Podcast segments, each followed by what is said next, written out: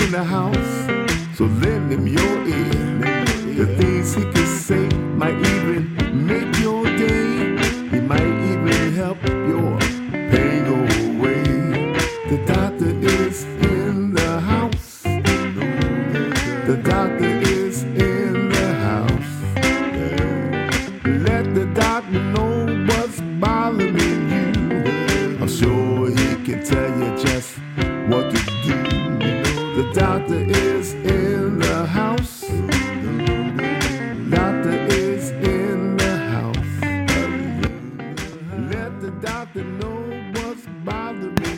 Yes, ladies and gentlemen, the doctor is in the house.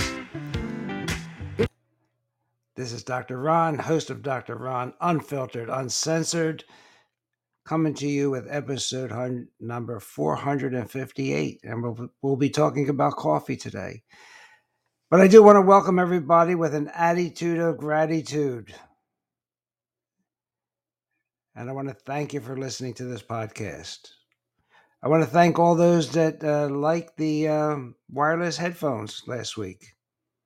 I I I, uh, I now know a lot of you did not know that there was an electromagnetic field going through your brain when you use those, but now you know. So that's one thing to know, but there has to be action. Okay, I mean it's great to have a lot of knowledge, but you have to act on that knowledge. Want to thank all of our new listeners that have been uh, contacting me, uh, especially in Southwest Florida. So uh, we're just going to continue on with our just health tips. I was going to talk to you today, if you remember, about thyroid and, and if you're sick and tired of being sick and tired. I was expecting a guest, but that couldn't happen today, so we'll delay that one. And I am expecting uh, another guest to give me a date. Uh, and I, when, when we'll talk about epigenetics, where you know you're not your outcome is not determined by your genes and how lifestyle can affect your genes and change maybe 92% of them according to this physician. So is coffee good or bad? Well mainly good. And that's some bad. There's some benefits there's some risks but i'm going to start out with a story It's about alcohol and coffee and how it may help you to live past 90.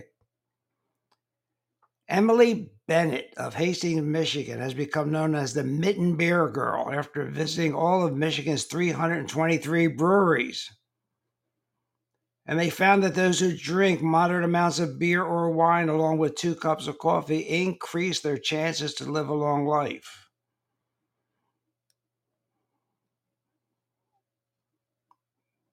You're listening now. So, skipping down, they come to a study out of the University of California, Irvine, that revealed the consumption of moderate amounts of alcohol and coffee is linked to living a longer life. No joke here. But did you hear the whole sentence? The key word there is moderate. The study was called 90 plus. It started in 2003 and it examined the oldest of the old age group, about 1,700 nonagenarians, to determine what is the key to living to your 90th birthday and beyond. And they found, among other things, that people who drank moderate, there's the key word again, moderate amounts of alcohol and coffee live longer than those who abstain. And that, quote, people who were overweight in their 70s live longer than normal or underweight people did, unquote. Dr. Kawas had no explanation for it. And she was a key researcher in that study. Right, she said, quote, I have no explanation for it, but I do firmly believe that modest drinking improves longevity. The research found that subjects who drank two glasses of beer or wine every day decreased their chances of a premature death by 18%, and those who drank two cups of coffee a day decreased their chance of dying by 10%. Now, I know that all sounds great. I wanted to get your attention. But, you know, there's good news and bad news. Well, that's the good news. The bad news is you still have to exercise because they also found regular exercise, keeping busy, having a hobby were also key to living a longer life. But don't be afraid to have that cup of coffee. So, a few years back, we had Dr. Ralph Moss on the program, and uh, he is a researcher in uh, cancer. He originally was with the Sloan Kettering Institute, and he travels all over the world checking out uh, different cancer treatments. He wrote a blog a couple years back. He talked about coffee, coffee as being a healthful habit that prevents some kind of cancer. And he specifically stated that an Italian style coffee may prevent cancer of the prostate gland. And we're not going to go into what general rule that uh, most writers focus on, like the inability to sleep properly, get nervous, and that the coffee can interfere with opioids and other medications. Uh, some you know that it can affect stomach and so forth. This this this article was mainly about the benefits of coffee. So here here's what he bullet pointed: High coffee intake reduced the risk of liver cancer by fifty percent. In fact, each additional cup reduced the risk by 15% and also decreased the risk of cirrhosis of the liver. For some cancers, both caffeinated and decaffeinated coffee were equally effective. Coffee prevents cancer of the endometrium, that's the lining of the uterus. Regular decaffeinated coffee use is associated with lower rectal cancer. Localized but not advanced prostate cancer is also reduced by regular coffee consumption. And this came up in a few of the studies I uh, researched for this program today. The risk of melanoma was also reduced in 20% through regular coffee consumption. There's a cancer textbook out called DeVita, and in the 2019 edition, it, it admits this. And it suggests that coffee exerts its beneficial effects by reducing the availability of blood glucose to the cancer cells. So that's why a lot of cancer clinics recommend a keto diet, a low carbohydrate or ketogenic diet.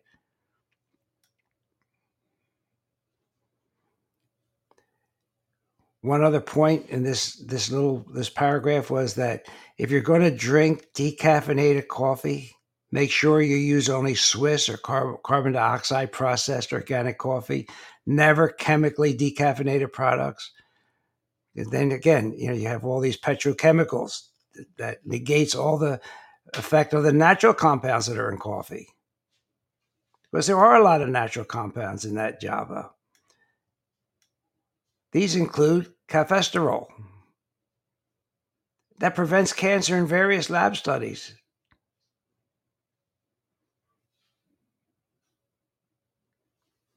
And importantly, caffeine and its opposite number in tea, theobromine, enhance the effects of chemotherapy against some cancer cells. Now, what's the cappuccino connection and prostate cancer? A Japanese scientist wrote in 2018 coffee inhibits the progression of prostate cancer. However, the direct mechanism through which coffee acts on the prostatic cancer cells remains unclear. So, you know, Italy uh, is not among the top 10 coffee consuming countries, although as you travel through history, Italy, everybody's having their espresso or cappuccino. The average Italian consumes half as much as the world leader, which is Finland. Okay, so Italians don't drink as much, but it's part of their lifestyle. Italian coffee, you know, you know, it has this, this espresso, cappuccino, macchiato, cafe latte. They they have all kinds in Italy, right? So in 2017, they studied men who drank Italian style coffee. You know, coffee made with hot water under high pressure or with boiling water, as in a mocha. For those who drank one or two cups per day, there was only a slight decrease in prostate cancer overall. But when they studied men who consumed three or more cups per day, they found that coffee prevents cancer of the prostate. And, and it's a big number 64% reduction. And then they looked at the other risk factors like smoking, age, body mass index, means if they're obese. And when they, there was still a 53% decrease in prostate cancer. In a statistical sense, that's very significant. So it does seem that coffee prevents cancer of the prostate gland in, in a great many people. So, what's different about Italian style coffee than American coffee or other countries? Well, espresso is a, is a lot stronger, five to eight times as concentrated as American drip coffee.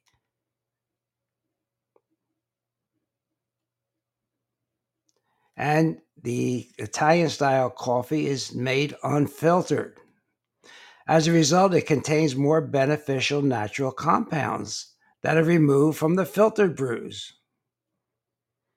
The part of the ground coffee that does not overcome the filtration process includes significant amounts of different dietary compounds. So, prostate cancer and coffee. Unfiltered coffee and heart attacks, a good association. There's a small study out of Holland, but it showed a decrease in, in heart attacks.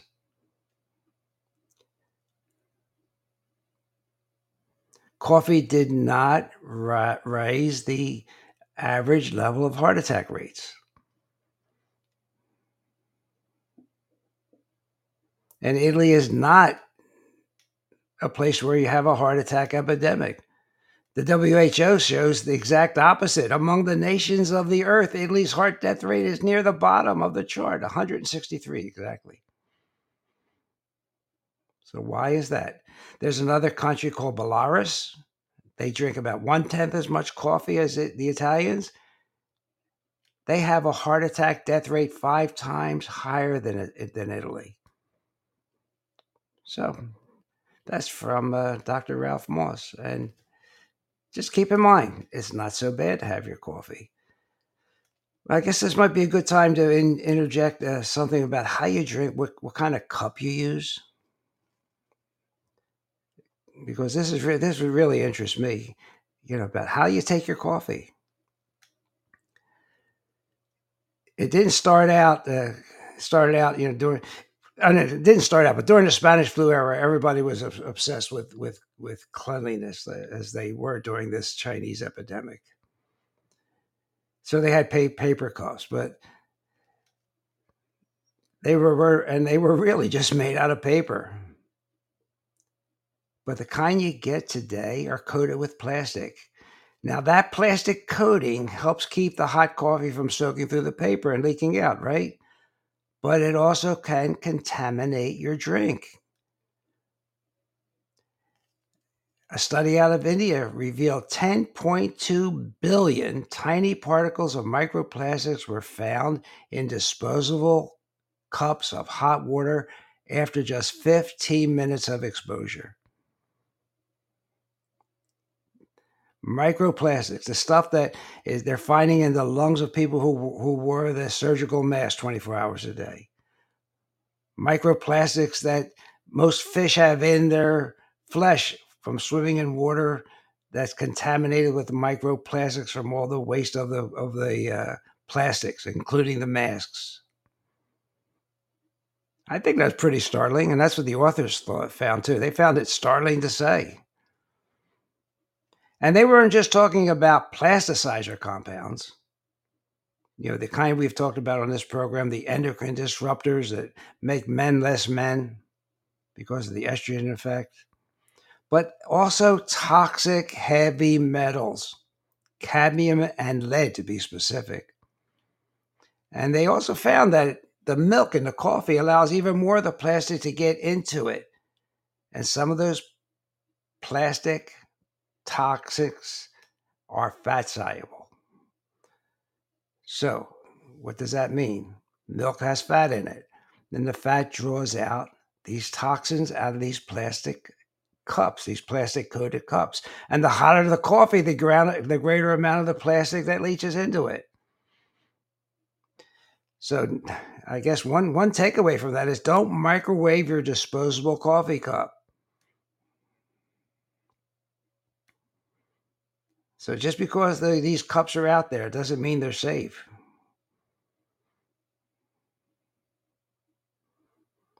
But enjoy it from something other than a plastic container. Use a ceramic coffee mug. That's your best option. Or those double wall glass coffee cups. So, again, nobody's saying that uh, coffee is bad, but just be careful how you drink it. So, what else do we have? We have so much on coffee. I couldn't believe it myself, ladies and gentlemen. So, what, what are some of the benefits? What is some of the good news? There's some great, great news that came out of Korea. Drinking between one and five cups of coffee every day is good for your arteries, and they determine this by doing calcium ratios. Calcium deposits in the arteries cause a blockage. They were at their lowest level in those who drank between three and five cups of coffee a day. One to three cups a day was the next best ratio. Individuals who drank less than one cup a day had the highest ratios of calcium. And there's other reports about this.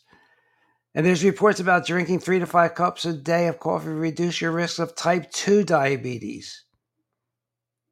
And as I said, it may prevent melanoma, which is, a, everybody knows, a dangerous form of skin cancer.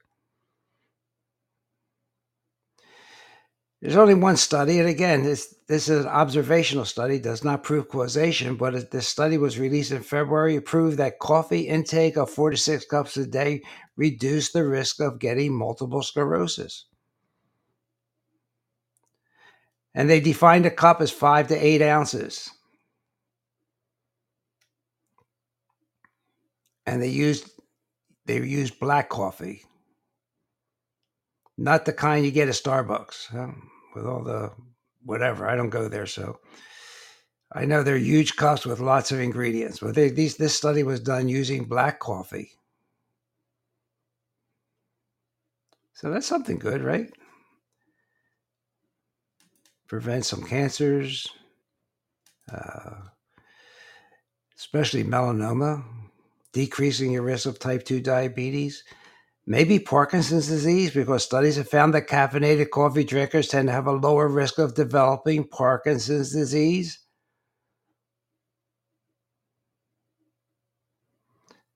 One study found the average coffee drinkers had a 27% lower risk of Parkinson's disease no matter if even if they have the gene for Parkinson's disease. Coffee might be good for your liver. Dr. Dr. Moss already said that. And some of the some of the other benefits could be possibly uh, reducing stroke. I hate to to tell you that because this these are observational studies, but I mean, there some of these are fairly large number of people. We know it's not bad for your heart, and we know it may reduce uh, uh, risk of cancer.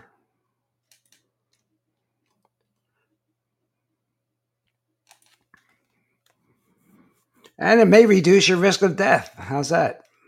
It might be good for longevity. And this was from the Annals of Internal Medicine that focused on the association between coffee intake and reduced risk of dying.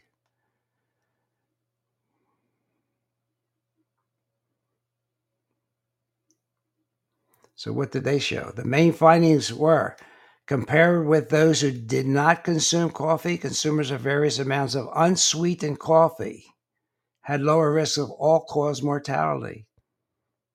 Unsweetened coffee led to a 16 to 20% lower risk of dying during the seven year follow up period that they observed these people.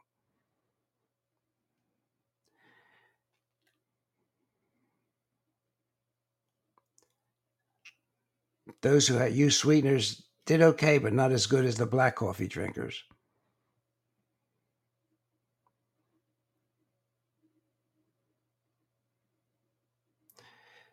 So the bottom line of, of all that is moderate consumption of unsweetened and sugar sweetened coffee were associated with lower risk of death.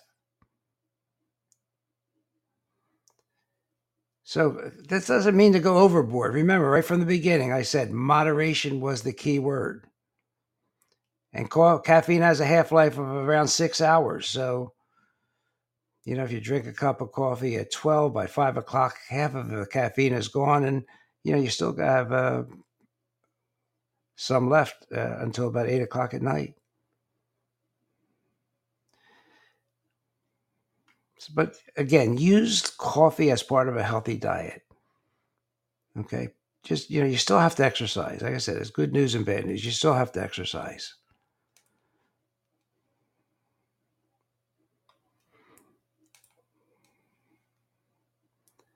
and uh, you know it may protect our health. Isn't that a, an interesting observation? The health benefit of coffee is the its potential to preserve our cognitive function. You know, we already know it may prevent Parkinson's disease, a neurodegenerative disease. One study examined the impact of caffeine consumption on the risk of developing Alzheimer's. The results found that caffeine intake was associated with significantly lower risk for Alzheimer's disease. Now we have to do more research, but again, in moderation, it can also boost your energy and focus. Give a short term boost to cognitive function. I, I don't know. When I was in college and graduate school, we always used coffee as a boost it may actually we need more more work on this, but it may actually boost your metabolism to the fact that you start burning fat, and it may potentially be a weight loss aid.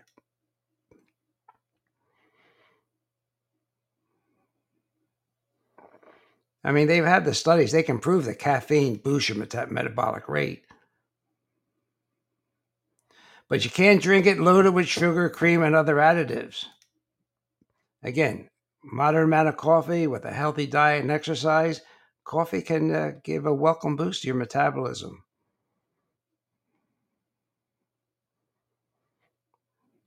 And you don't you don't want to take coffee at night, huh? Because you don't it could contribute to insomnia. I mean, it, it's a good it's a it's it's a great drug, caffeine is a drug, and it is not addictive in the same way other drugs are, but it can uh, keep you up at night. Again, I keep coming back moderation. You know, if you want a number, if you're a numbers person, uh, about 500 milligrams a day of caffeine, that's about five cups, say 100 milligrams a cup. That's uh, that's a little bit more in moderation, but that's that's what some of the experts are saying. Don't load it up with sugar. Drink good quality coffee. And don't forget, water can also give you a boost. You know, we're sort of all dehydrated. Now, just not lastly, but in July 23rd of 2020, the New England Journal of Medicine published a study, Coffee, Caffeine, and Health And in the write up today, I have a quote from that. They concluded a large body of evidence suggests that the consumption of caffeinated coffee, the main source of caffeine intake in adults in the United States, does not increase the risk of cardiovascular disease and cancers, period. In fact, consumption of three to five standard cups of coffee daily has been consistently associated with a reduced risk of several chronic diseases. New England Journal of Medicine, if you want to look it up. Okay. July 23rd, 2020. Again, I'm not saying this is a cure all. In moderation, along with a with a good lifestyle. socialization. And I can't leave this this coffee story without telling you that a good uh, one other benefit from coffee that I know uh, many of my elderly friends enjoy every day it makes you go to the bathroom because your colonic activity increases quickly after a cup of coffee. Who doesn't know that? Usually within 4 minutes and it can last up to 30 minutes. So it's a colonic stimulant. You know, that, that gets a lot of us going in the mornings.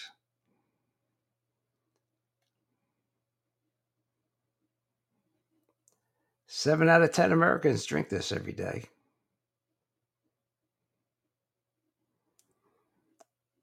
So, coffee is good for your heart, your diabetes, cancer, your liver, and your colon. What a way to end a podcast. But remember, it may help in weight loss.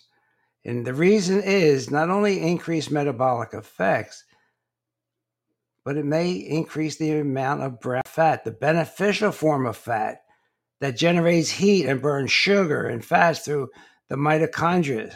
The mitochondria are the workhorses, they're the energy of all our cells.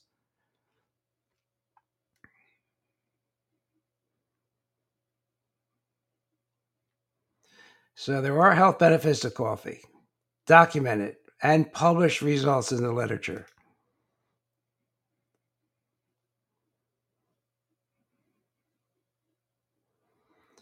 The only bad, the thing that we have to consider, and, and I know during these bad times economically, uh, coffee is a really heavily pesticide sprayed crop. So if you can afford it, and if even if you have to do half and half of some organic coffee, that's grown in the shade. Uh, if you can afford it, and try and drink it black, and try not to add any sugar, milk, or cream. You can use the keto coffee as, as we do at our home, putting in uh, uh, coconut oil, which is a medium chain triglyceride oil. Uh, that's not too bad because the uh, coconut oil also uh, improves mitochondrial uh, function.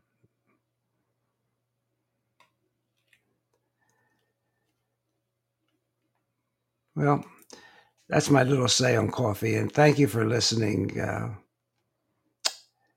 and your comments. I appreciate that. So, this program will air again at 4 p.m. today.